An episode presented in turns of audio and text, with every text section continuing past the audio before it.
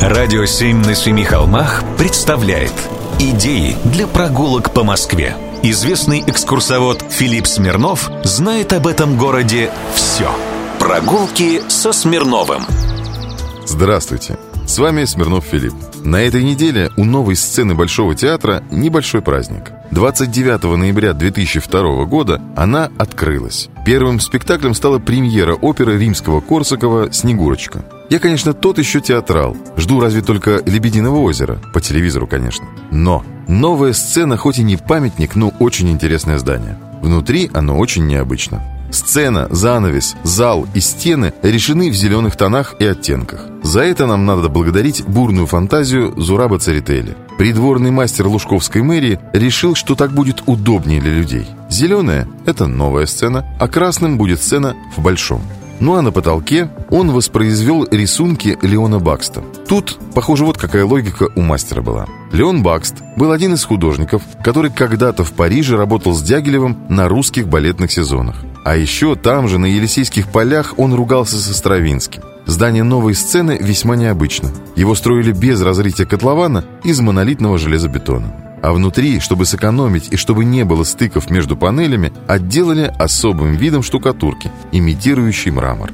А вот с Большим театром все было гораздо сложнее. Он стоит очень близко к руслу реки Неглинная. Если бы она текла по поверхности, то расстояние от воды до стены не превышало бы трех метров. Несколько раз инженеры и архитекторы укрепляли стены Большого театра, так как по зданию все время шли трещины. А сам зрительный зал сделан так, что он как бы коробка в коробке, ну или матрешка. Верхняя из камня, внутренняя из папье-маше, дерева и прочих легких материалов. Так нужно, чтобы создать специальную акустику. Чтобы все было слышно, где бы ты ни сидел. Хоть на галерке, хоть на последнем балконе. А в 2002 когда театр закрыли на реставрацию, не будешь же распускать труппу. Поэтому театр чаще стали выпускать на гастроли, пускать на сцену в Кремлевский дворец съездов, а потом открыли новую сцену на Большой Дмитровке. И весь репертуар перенесли сюда. Прогулки со Смирновым. Читайте на сайте radio7.ru. Слушайте каждые пятницу, субботу и воскресенье в эфире «Радио 7» на Семи холмах. «Радио 7» на Семи холмах представляет – Идеи для прогулок по Москве. Известный экскурсовод Филипп Смирнов знает об этом городе все. Прогулки со Смирновым. Здравствуйте, с вами Смирнов Филипп. Этот короткий выпуск для тех, кто планирует в выходные отправиться за покупками. Я хочу рассказать вам про место, где можно купить, на мой взгляд, самый вкусный горячий хлеб. Вкус детства. Это вот про него. Но за ним придется поездить или походить. Зато обещаю вам и хлеба, и зрелищ. Идти придется через классическую советскую промзону. Это станция метро Волгоградский проспект, последний вагон из центра.